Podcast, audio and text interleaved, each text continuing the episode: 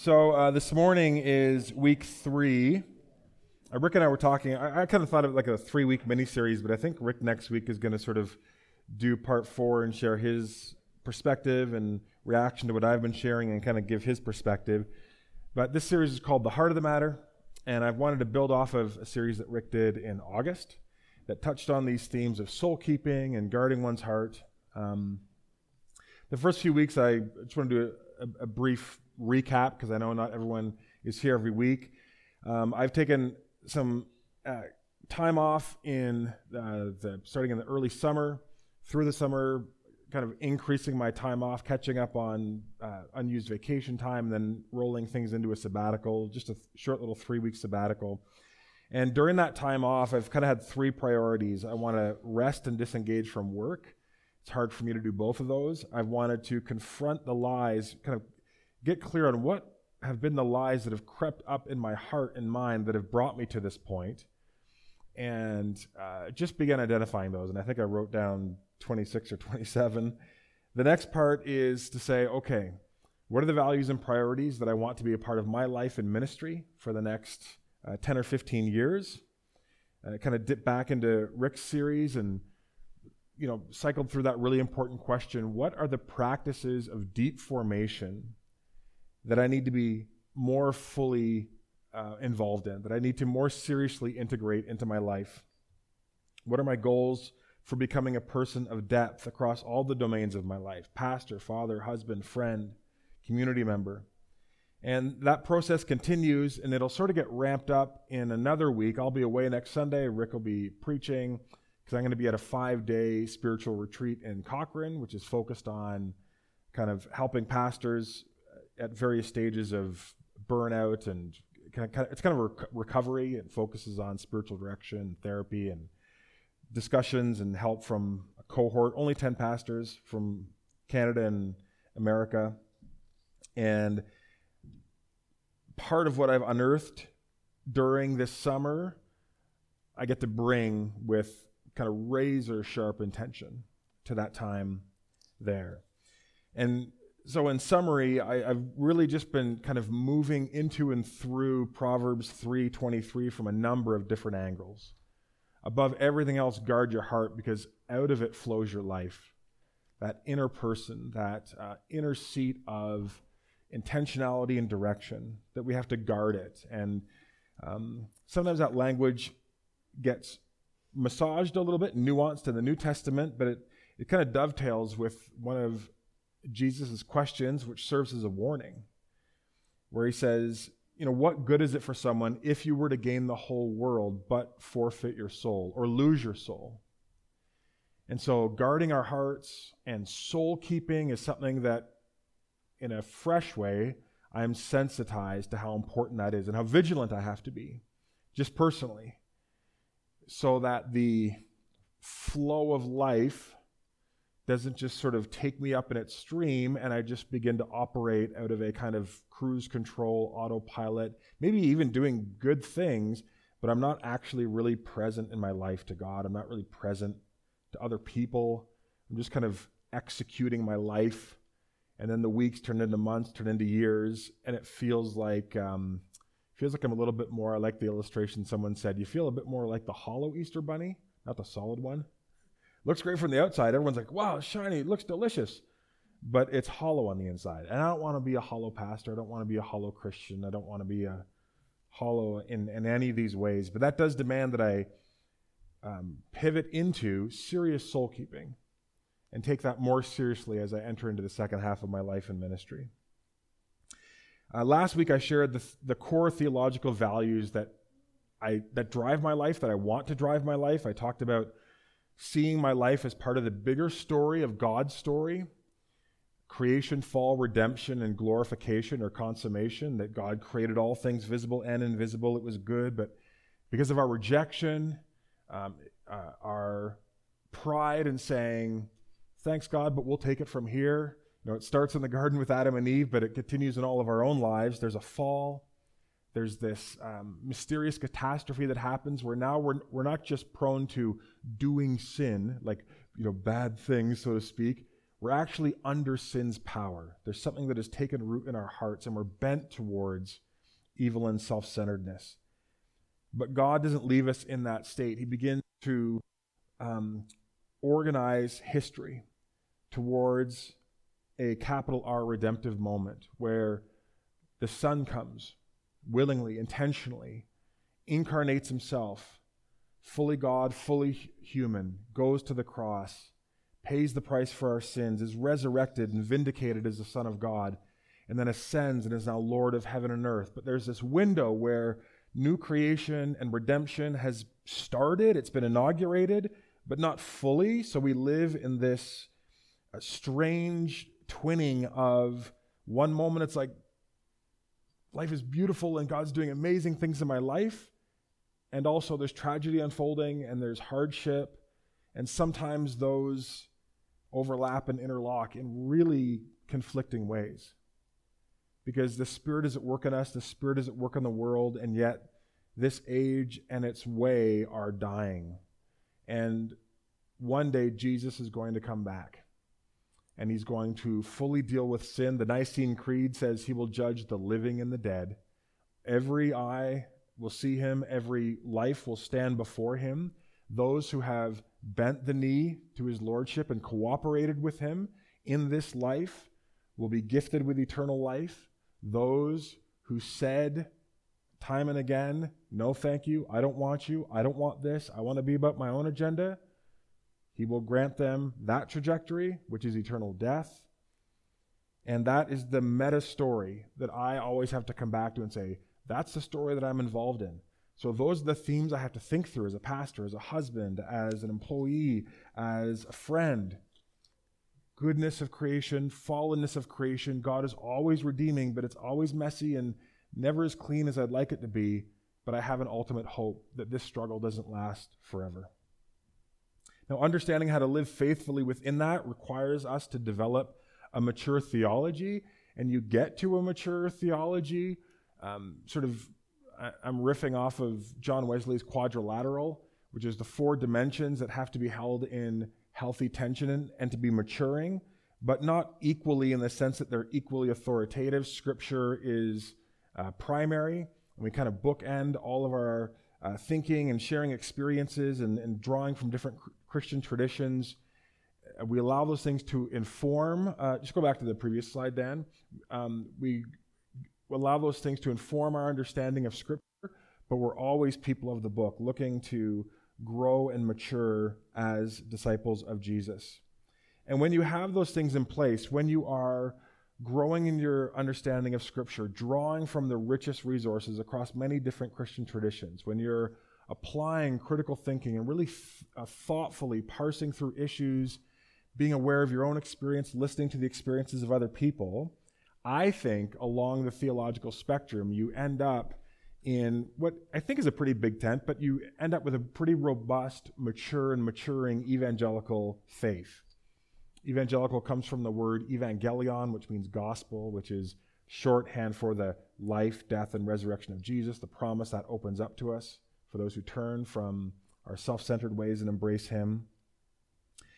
And there's lots of different definitions of what it means to be an evangelical Christian. And in some places, like I mentioned, that term is really co opted, um, such that uh, depending on the person I'm talking to, I will either use that word or avoid that word because it's so freighted for them with certain uh, toxic meaning. But within our denomination, the Evangelical Covenant Church, our evangelicalism is based on um, some core healthy themes of making sure that we're making the Word of God central to our identity, individually and to the church, that we're calling people to not just adopt Ten Commandments, try and be a better person. We're actually calling them to surrender their lives to Christ because people need to be born again, to be um, revivified in their spirit we're calling people to the whole mission of the church. We're not just saving souls. We're not just uh, being a light in our community by helping the poor. We're, we're not reducing the church's mission to any one priority that we see Jesus doing and the New Testament emphasizing. We're trying to hold it all together and living into a big vision. And we're learning that the church is a fellowship of believers. And I want to talk about that in a little bit. And learning to be dependent on the Holy Spirit, and acknowledging the freedom that we have in Christ. We're not trying to make cookie cutters of who I am or, or, some kind of weird, idealized, perfect Christian who dresses this way and talks this way and thinks exactly this way around all these issues and articulates themselves and only ring, you know, reads King James uh, Bibles. We understand that there is a diversity and there's health when we allow each other and give each other grace to differ in terms of how we understand and live out the Christian faith, bounded by Scripture. But instead of getting nitpicky with each other, we offer grace to each other and freedom to not just, in a sense, let someone else live out their faith differently from us, but to want to learn from that and to say, thank God that we're all not just kind of trying to mimic each other in this race to the bottom of a very reductionistic kind of expression of faith. Now, all of that can seem very heady and it can feel like, okay, how do I hold all of this together? For me, what's been helpful is to try and connect it to ground level everyday life by saying, what's helped me is to come back daily, weekly, monthly, and say, Jesus said the most important thing that I can do is to learn to love God, heart, soul, mind, and strength, and then to learn to bring all, what I'm learning in that context of that relationship to bear on my relationships with people. That's the first and second commandment. It's kind of two, two sides of the same coin. And so, what I do to make uh, my faith simultaneously simple without being simplistic and clear and challenging is to say, at least on a monthly basis, where is God calling me to deepen and grow in the dimension of heart relationships, soul, slowing down, doing practices of formation, um, reflection, meditating slowly on Scripture, on what God has done, mind, growing in my understanding of Scripture, and strength, living out my faith, giving time, energy, and money to the things of God, to the things that are most important. And I just keep coming back to that every month knowing that if I can prioritize those things, and they don't have to be big, grand goals, it might be something very simple like I'm going to be intentional to really listen to one person I come in contact with today. Really listen and not be looking at them while I'm thinking about what's happening an hour from now, but really be present. Um, that's been transformative for me. It's helped me to develop an integrative, holistic faith. It's helped me to learn to love God courageously and faithfully, and it's I hope, helping me to love people skillfully and graciously. Okay, I know that's a lot, and I don't have too much more to say uh, this week because this review kind of builds, and I want to um, let that first part do some of its work. I don't want any of this to be understood as some kind of big religious to do list. I'm really am trying to share with you what God is clarifying in my heart what I want to commit to. And this morning, what I want to, I think, try and point to is how I anticipate this playing out in the life of our church, or how I'd like it to. We're not deviating from our mission to love Jesus and love people and transform lives. This isn't some big reveal of some gimmicky, oh, this is our new motto and mantra and mission statement. But I do want to nuance um, our mission to love Jesus, love people, and transform lives with something that I think is really important for me. I'll, I will only speak for myself. It's important for me to think carefully and deeply about, and I want this to be the anchor for me this year, and that is I want to experience, and to whatever extent I'm able, I want to help us experience wholehearted and whole person transformation and maturity in Christ.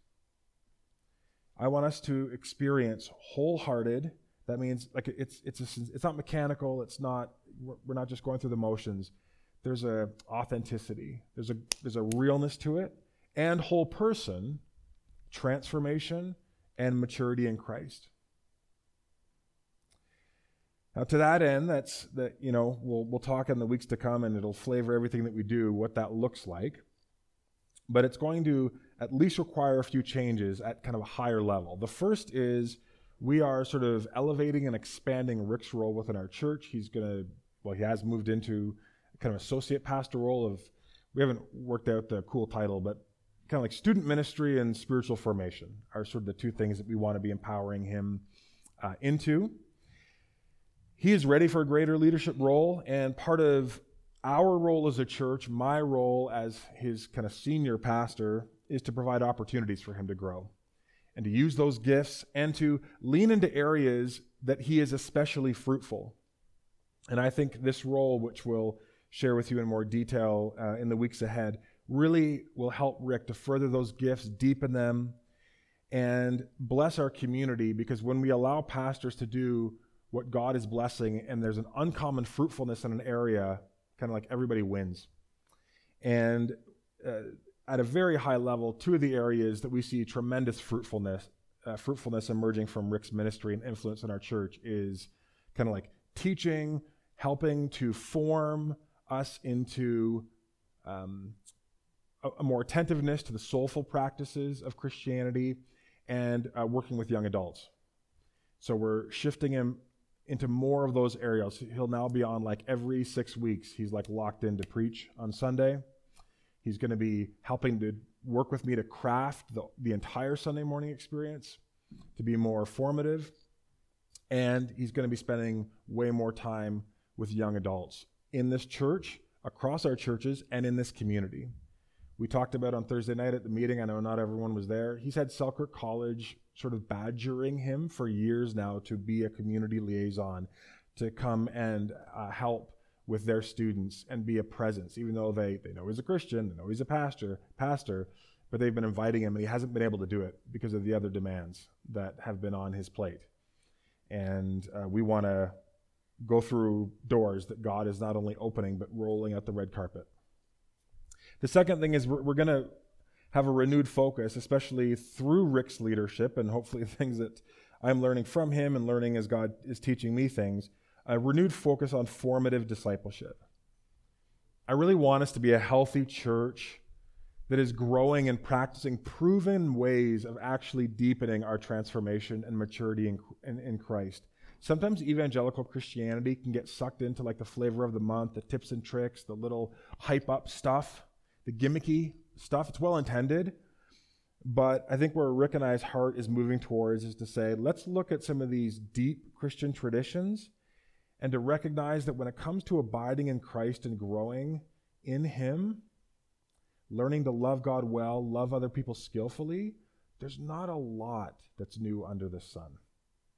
So it would behoove us to just slow down and to draw from the deepest wells of Christian maturity and experience and say, this is maybe it's going to be a slow burn. It's not going to provide instant, right? For some of you, you did that exercise with Rick and you're like, that was lame. I didn't get anything out of that. That's okay, right? It's a, you, have got a we've got a really atrophied imagination in some ways for, for that kind of prayer engagement.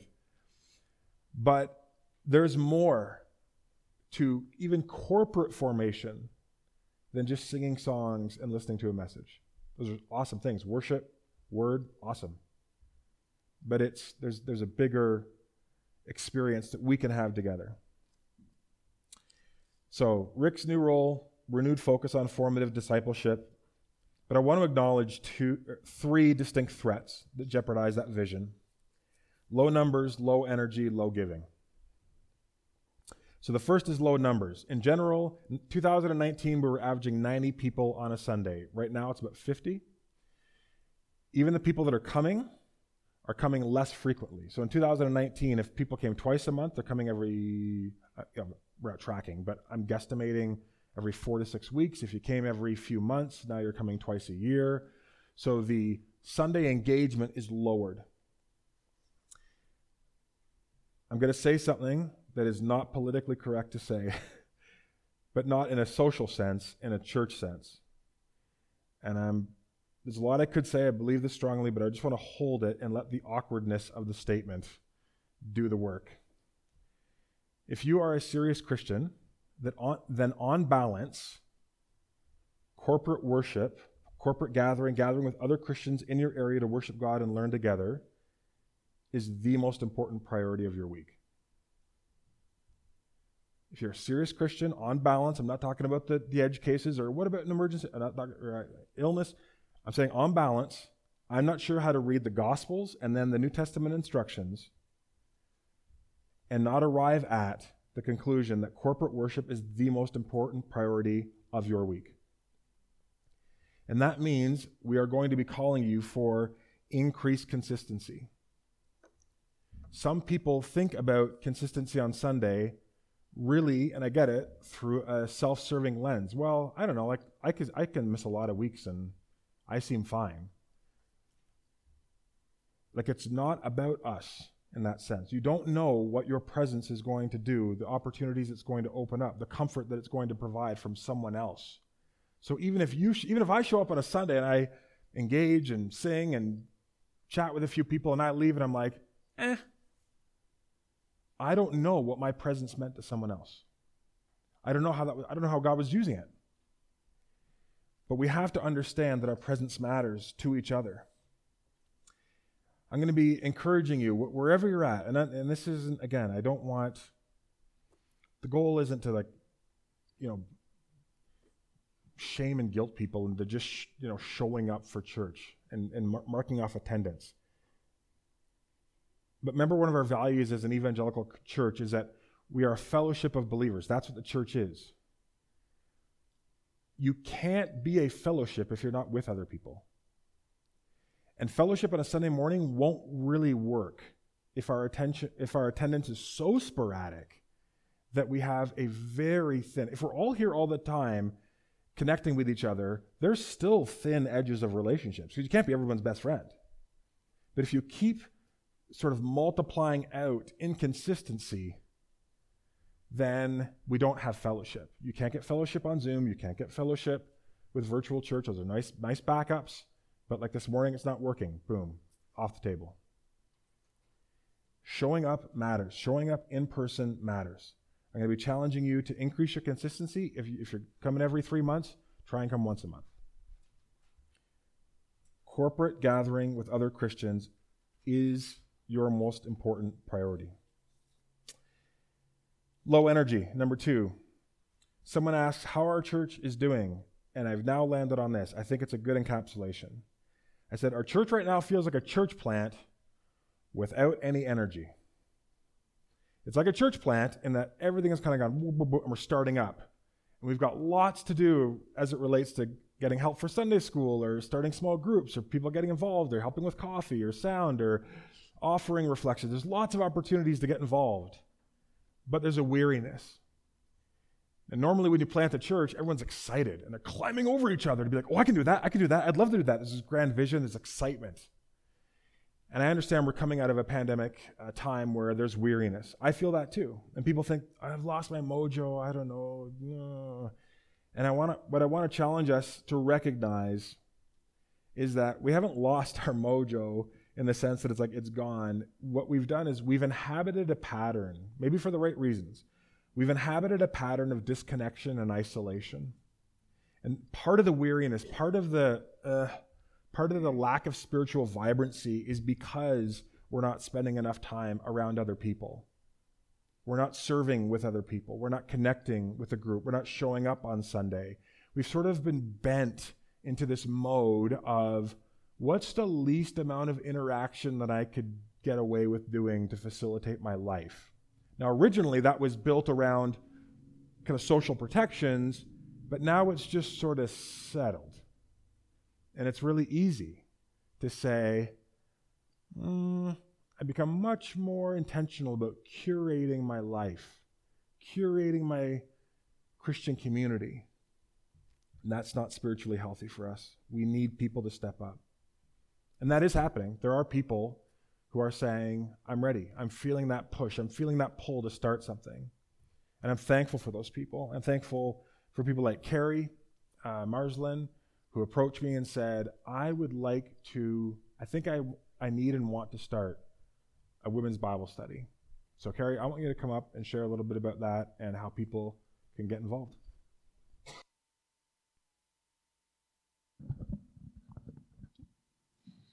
All right. Am I on? Okay. So, yeah, I've been feeling really led, um, coming out of the pandemic that uh, I just need other people to do my walk with. Um, and I'm really been I've been feeling led to start a daytime ladies Bible study. Um, I want it to be like a weekly study so we can get momentum. We can really get to know each other. Um, and I'm planning to do this on Fridays from 2 to 4 right here in the sanctuary. And I just want to, we I've got a few ideas of what to study. We'll probably just start with a, a video series. So it's, um, yeah, the videos are about 15 minutes long. We'll watch them. There's no homework, there's no prep. Um, and we can just see who, or I'll just see who comes and what you want. Maybe we can go deeper into a heavier study. Um, unfortunately, a lot of the women's video studies are a little light, I find. Um, I don't love them, but maybe we'll just pick it apart and criticize it, and uh, it'll just give us a, like, laugh at them. But it'll give us a starting point, and then if we I'd love to hear what you've been reading, what you've been studying, what's been making a difference in your life, and and we can go from there. Maybe, yeah, hopefully, we'll get into something deeper and more meaningful. Um, yeah, and I just want it to be a place where you can come, bring your struggles, bring your joys. Just, I really want to learn. I think it was been, it has been formative in my faith over the years to learn from other Christians what you do daily um, for your spiritual. Um, like infilling yourself and h- how to live as a Christian in, in our day to day lives. That's what I really want to get at and be inspired by and learn. Um, I know what I do, but I'd love to learn what other people do and and grow in my own faith. Um, so the study that I've chosen, I, that we'll start with, might be horrible, but it's um, I watched a few episodes and it's called "Free of Me." and I, I just think um, I, wa- I want to focus on like our society is so much about self you know start with yourself self-care and then go out from there and that part of that is important but i want to learn how do we do that as in a christian way um, and get and, and getting just getting ourselves out of the way mostly and focusing on god and uh, anyway i'm just hoping that a lot of you ladies will join me Fridays. So starting October 7th, so you've got a little bit of time to think about it, see how your fall schedule is coming together. Hopefully, plug this time in there. Fridays every week from 2 to 4. Um, here, we'll put tea on and, and watch a video and just share and discuss how, how we're living life as a Christian in this difficult world. anyway, thanks.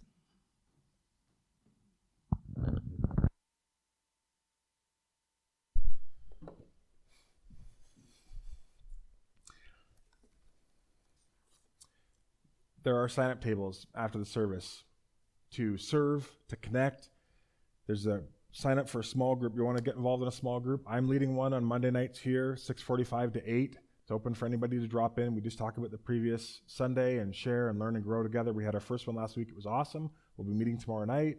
Carries. There's other small groups that are coming online. Some are uh, for the fall. Some are already full, but uh, we'll be connecting with those leaders and advertising those in the weeks ahead to say, hey, you know, we're not a big enough church that we can offer like, oh, is there like a small group for retired lawyers between the, you know, this time? Okay, so, you know, we can only do so much, but we're going to provide opportunities. And it's really important for you to be involved and not just on the receiving end, but also in the giving end. And lastly, low giving. So, low numbers, low energy, and the third challenge is low giving. Uh, we're more or less on pace for a twenty to twenty-five thousand dollar deficit for this operating year, ending in December.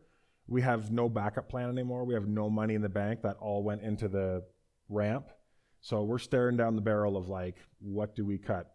Uh, SLT's meeting after the service to move into those discussions in an intentional way. Not too many options before us, uh, really only four. We inform the congregation, which we will, not just today, but in a uh, a follow up email. And we pray, and people become more intentional with giving, and we kind of stabilize things. Um, number two, we shift to become a one pastor site. It's just not tenable for Rick and I to be employed full time uh, at our site. Uh, we keep both pastors and strip all the other supports and external supports. We don't give missions. We put that on people. We uh, don't have a janitor who helps clean up. Rick and I do that. We just do everything and we hold that for a year and see where that brings us. Uh, or we shift to supporting Rick and I becoming bivocational. So we'd work reduced hours, reduced number of days. We pick up that work somewhere else. All those things are on the table for me. Um, and we're going to be talking about those. Each are uniquely challenging, each have pros and cons. Um, but we're trying to f- face our finances and giving levels realistically. We've cut pretty dramatically from our budget over the last two years. We're pretty lean and mean right now, I would say, but we're still, the, the giving is, continues to, to decline. And so we're just trying to hope for the best, but also be wise as stewards and say, okay, what, maybe where is God leading us to do something new or to radically adjust things?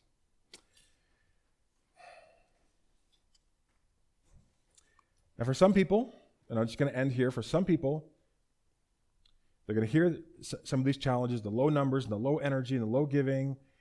And what they've thought up to now is, well, it's not great right now, but like we're to like come out of things and we'll kind of we'll get back to normal. Like to, we'll get back to like 2019. We just need to like wait for the mandates to lift. They lifted. We need to wait for the summer. The summer say wait for the fall. I think it's important for us to reckon with the fact that like we're not going back. We're not going back to 2019. I want you to look around. Like seriously just look around at the people in this room. I know not everyone who's regularly here is present, but I just look around. Don't have to worry about it being awkward. this is it. Like this is us. If you're not regularly re-engaged in our church at this point, it's because they don't want to be. We have to go forward. That's going to be disappointing. Maybe that's frustrating. Maybe it's shocking, but it's something we need to reckon with. And take advantage of the opportunities before us. Because I actually am seeing an increase and an uptick in intentionality and investment and involvement. I'm seeing an uptick in new people. Feels like every week there's new people coming into our church and saying, like, oh, I'd like to be a part of this church. That's awesome. I'm seeing an uptick in people reclaiming their faith and rediscovering their faith or asking serious questions about what does it mean to become a Christian and really wrestling with that for a long time, really counting the costs. I'm not sure if I'm ready to be a Christian yet, but I'm really into this and I'm thinking through it. That is so encouraging. There are absolutely real concrete challenges before us. But as Grace Krzyzkowski always reminds me, there's always giants in the promised land. And with God's help, we can do hard things. And with God's help, we can do eternally important things. And we can build from here. It might look different than how it looked two or three years ago, but it can actually be a build and a rebuild that allows us to more fully live into that vision of a trans- transformation and maturity in Christ. Jesus said, I will build my church, the gates of hell will not overcome it. And I'm comforted by that because it's His to build. I am just here to cooperate and do my part. You're here to cooperate and do your part. The ends that He's leading us towards, that's for Him to figure out. But we need to cooperate so that we grow into a church that is wholehearted and whose whole personhood is being transformed with a love and devotion to Christ. And so that is the vision that I'm going to be chasing. And honestly, to me, it doesn't matter how many are coming with me. The numbers don't matter. That's the vision that I'm chasing. And my question to all of us this morning is who is coming with me?